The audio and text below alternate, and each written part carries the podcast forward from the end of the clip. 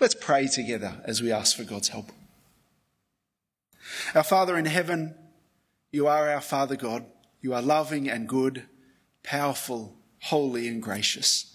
And Lord, we pray that you'd reveal to us more of who you are in your word today, more of how great the love of the Lord Jesus is for us.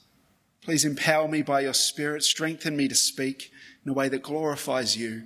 Lord, we pray you'd open our hearts to the good news that we'll hear today. Encourage us by it. Equip us for living for and serving you with our all.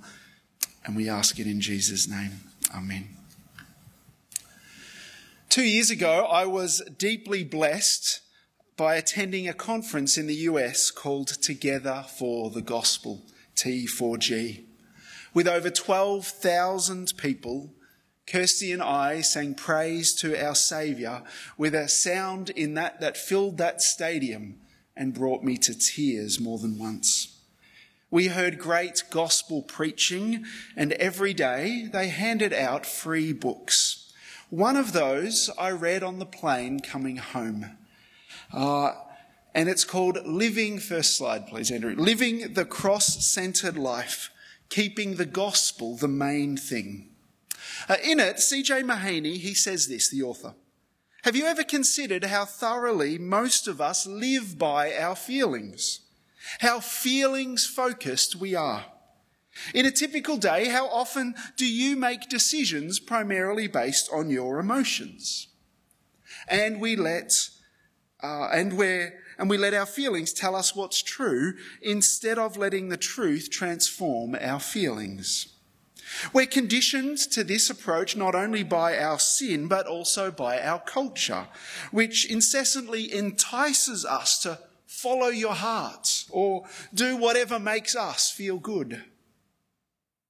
I add to that that this is true when it comes to us being sure that God loves us.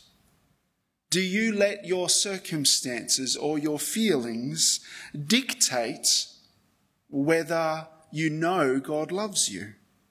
If life is going well, I know God loves me, but, but when I don't get what I seek, when I don't get what I long for and what I pray for, maybe I, maybe you begin to doubt God's love. Do you ever doubt that Jesus loves you? Oh, we need the love of Christ. And if we're believers, we have the love of Christ.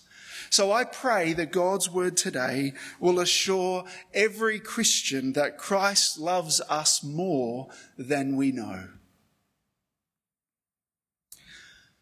Back in chapter 1, Andy helped us to see that Paul prayed for the Ephesians to know God better, to know God's hope and God's power. And if you remember, God's great power was seen in raising Christ from the dead to rule over everything. And God's power, chapter 1, verse 19, his power is working for us who believe. And the theme of God's power continues in our passage today. And then last week, in the first half of chapter 3, Andrew Word explained how, how huge the good news of Jesus is. It's abundant riches that we and Paul, Paul and we have the privilege to speak of. Paul was an apostle sent to preach the riches of Christ to the Gentiles.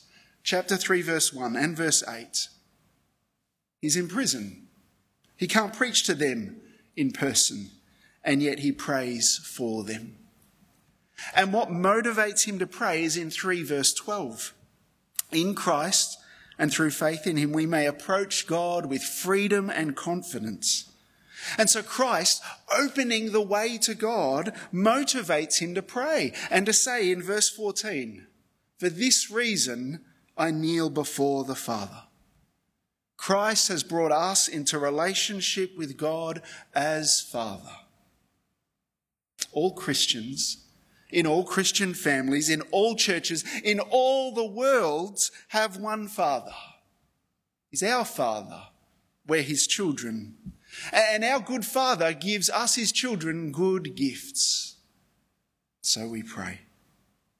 And when we follow Paul's model, we will pray for things that matter.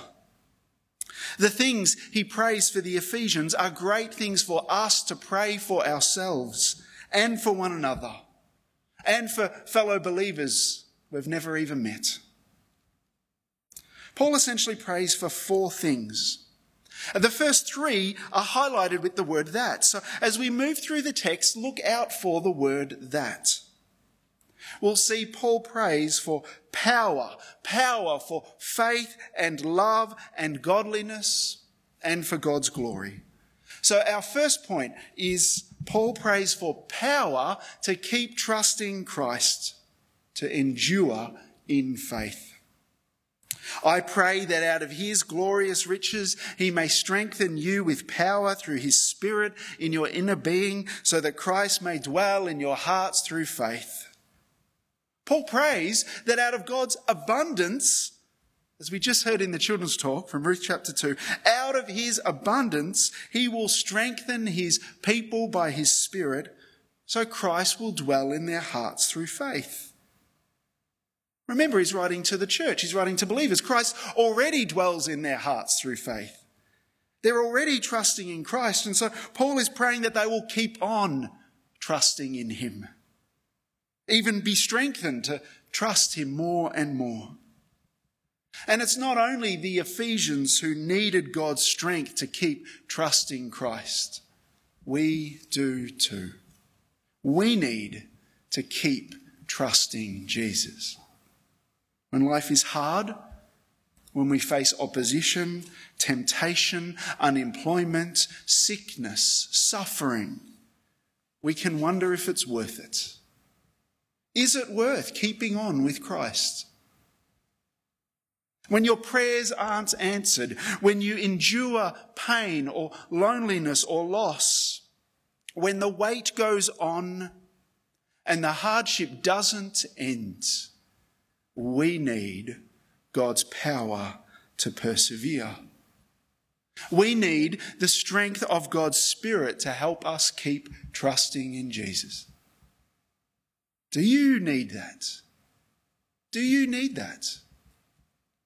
I know that I do, because often I feel my weakness. Faith is not just an initial reliance on Christ for salvation. It continues as a daily personal relationship of confidence in Christ. And he, he doesn't only save us from our sins. As Lord, we believe He provides for us each day.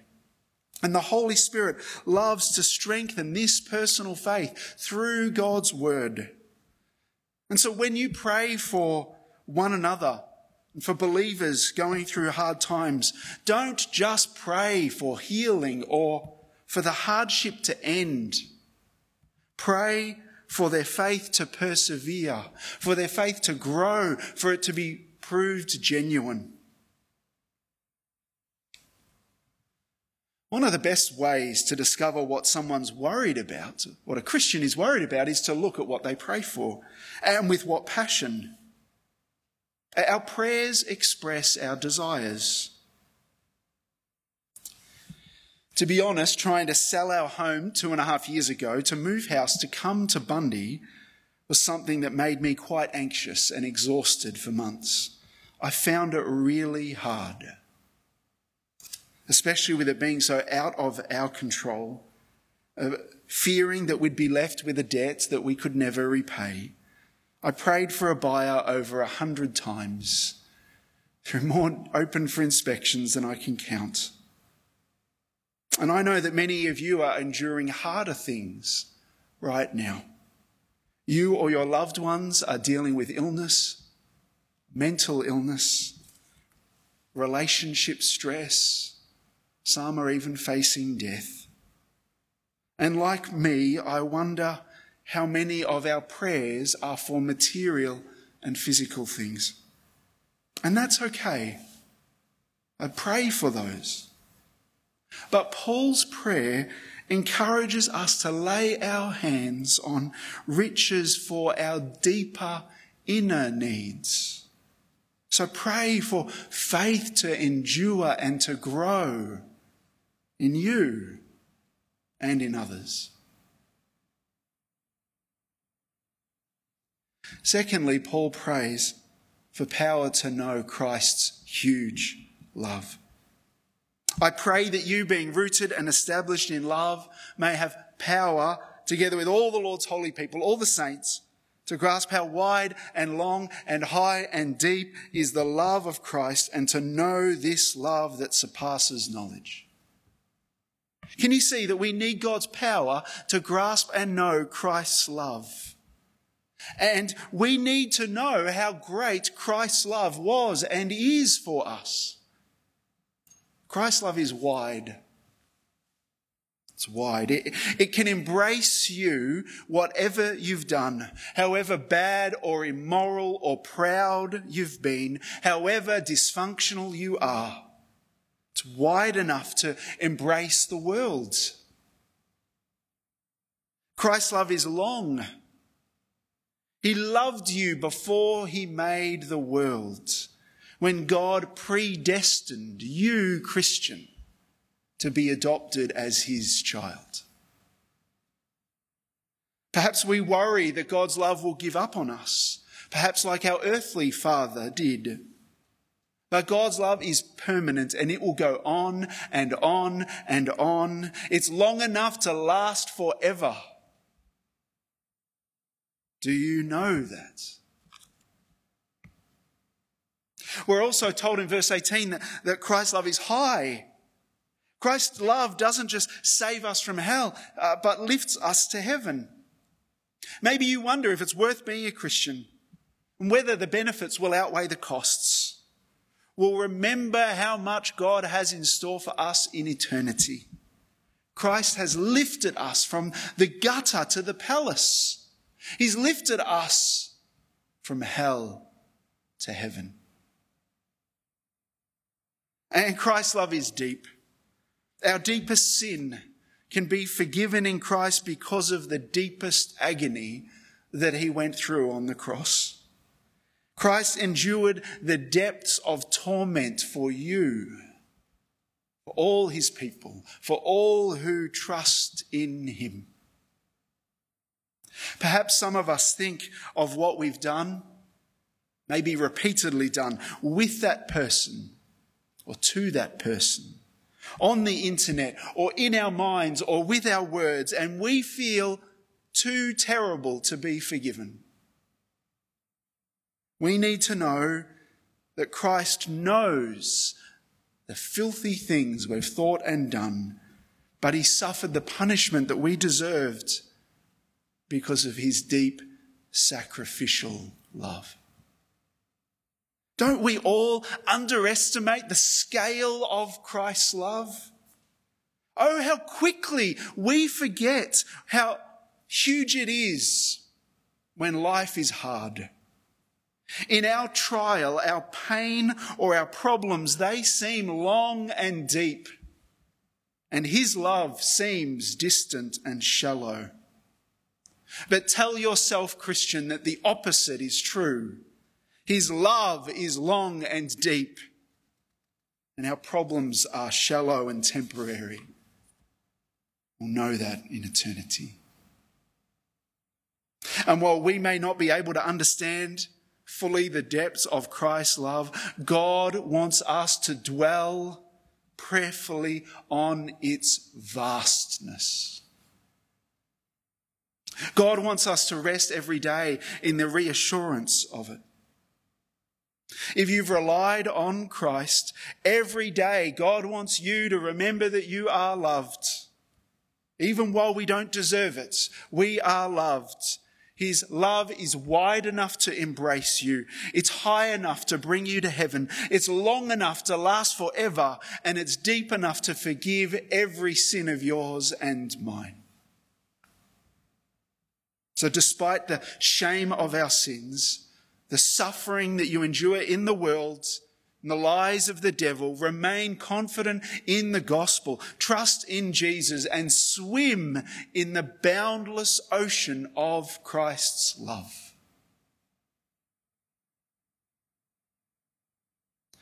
Remember C.J. Mahaney's comment at the start that so often we make choices based on our feelings and we let our feelings determine what we believe.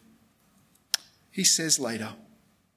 The starting place is choosing to believe the truth regardless of how we feel.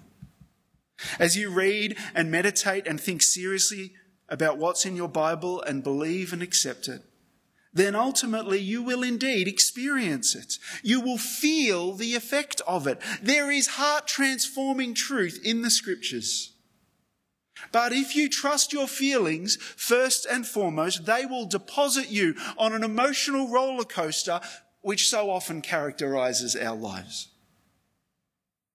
For Jesus, the cross will bring incomparable and unprecedented suffering. His downward path into unspeakable depths begins to plunge steeply in the garden called Gethsemane. As Jesus lies prostrate on the ground, we overhear him praying, Abba, Father, all things are possible for you. Remove this cup from me. Yet not what I will, but what you will. The cup contains the full fierceness of God's holy wrath poured out against sin. And we discover that it is intended for sinful humanity, all sinful humanity to drink. It's your cup and it's mine. And so in the garden, Jesus is brought face to face with bearing the sin and becoming the object of God's full and furious wrath. And as we watch Jesus pray in agony, he has every right to turn his tearful eyes to you and me and to shout, This is your cup. You're responsible for this. This is your sin. You drink it.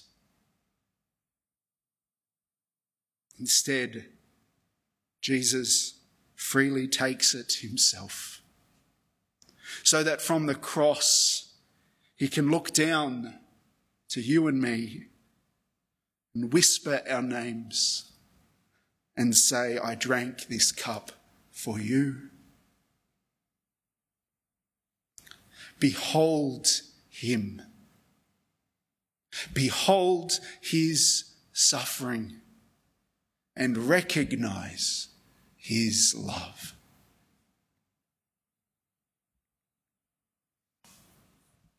an older godly woman from my last church at Donvale, a prayer, war- prayer warrior who's known much suffering, wrote this poem.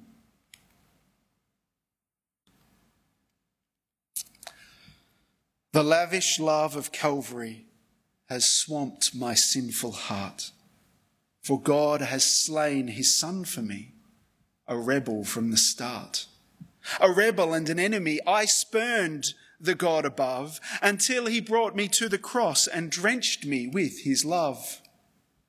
I saw my sins on Jesus. I saw God's wrath transferred for me, a lifelong sinner, to him who never erred. I said, He is my Saviour. He paid for all my sin. And there I found God's favour. He came and dwelt within. Now, when the tempter troubles and floods me with despair, I go at once to Calvary and point to Jesus there. For on the cross expressed in blood, God's love is plain to see. To Satan's snarl, I state the fact, this much my God loves me. Though on life's path come slander, loss, or failure, grief, or pain. The love revealed at Calvary's cross still works for my soul's gain. He promised he will work all things for blessing and for good.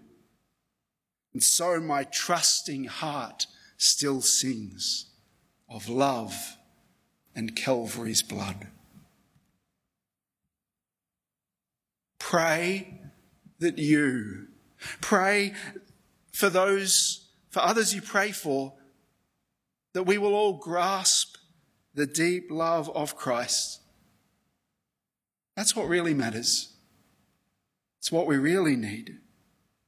Pray, as Paul says at the end of Romans chapter 8, that we will be sure that nothing in all creation will ever be able to separate us from the love of God in Christ Jesus our Lord. And when you know and have grasped and been moved by the huge love of Jesus for you, you'll be able to love others. The self sacrificial love of Christ, seen clearly in the cross, is like the soil which a beautiful plant can grow in. It's the nutrient our faith needs to flourish and bloom so it can bear fruit in love. And this brings us to our third brief point for godliness. Paul prays that they'll know more of Christ's love in verse 19.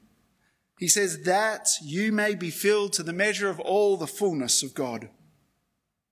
It's a prayer that we would grow more like God. Paul talks about us being like God in chapter 4, verse 19, being righteous and holy. And really, Paul is praying for godliness. And as we pray, we'll grow more like God. I ask, isn't our God a God of love? God is love. So as Paul prays, and we should pray for other Christians to grow more like God, it will have love at the center. So for that missionary you support, for your brothers and sisters at Bundy, for your Christian family members, for yourself, pray that they will love like God loves. And then the six year old will ask another student who's looking sad, Are you okay? And they will be kind. The 13 year old will think before posting something that puts someone down. The 18 year old will message their church friends they may not have seen and ask how they're going and, and if there's anything they can pray for them. The 22 year old will look out for their work colleagues and take an interest in their lives. The 28 year olds will love God and choose purity over immorality and not watch screens in their bedroom. The 32 year old parent will pray for strength to be patient with their challenging child. The 34 year old will turn up to growth group even when they're tired to love others. Uh, the 40 year old who is overwhelmed with giving out will know that it's important to rest and seek to rest in Jesus so they will be able to love again.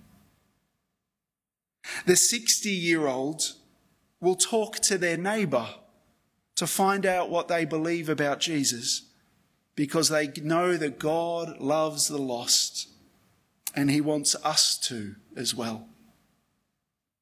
The 78 year old will not grumble or fret because even when death comes near, they're confident in God's love for them.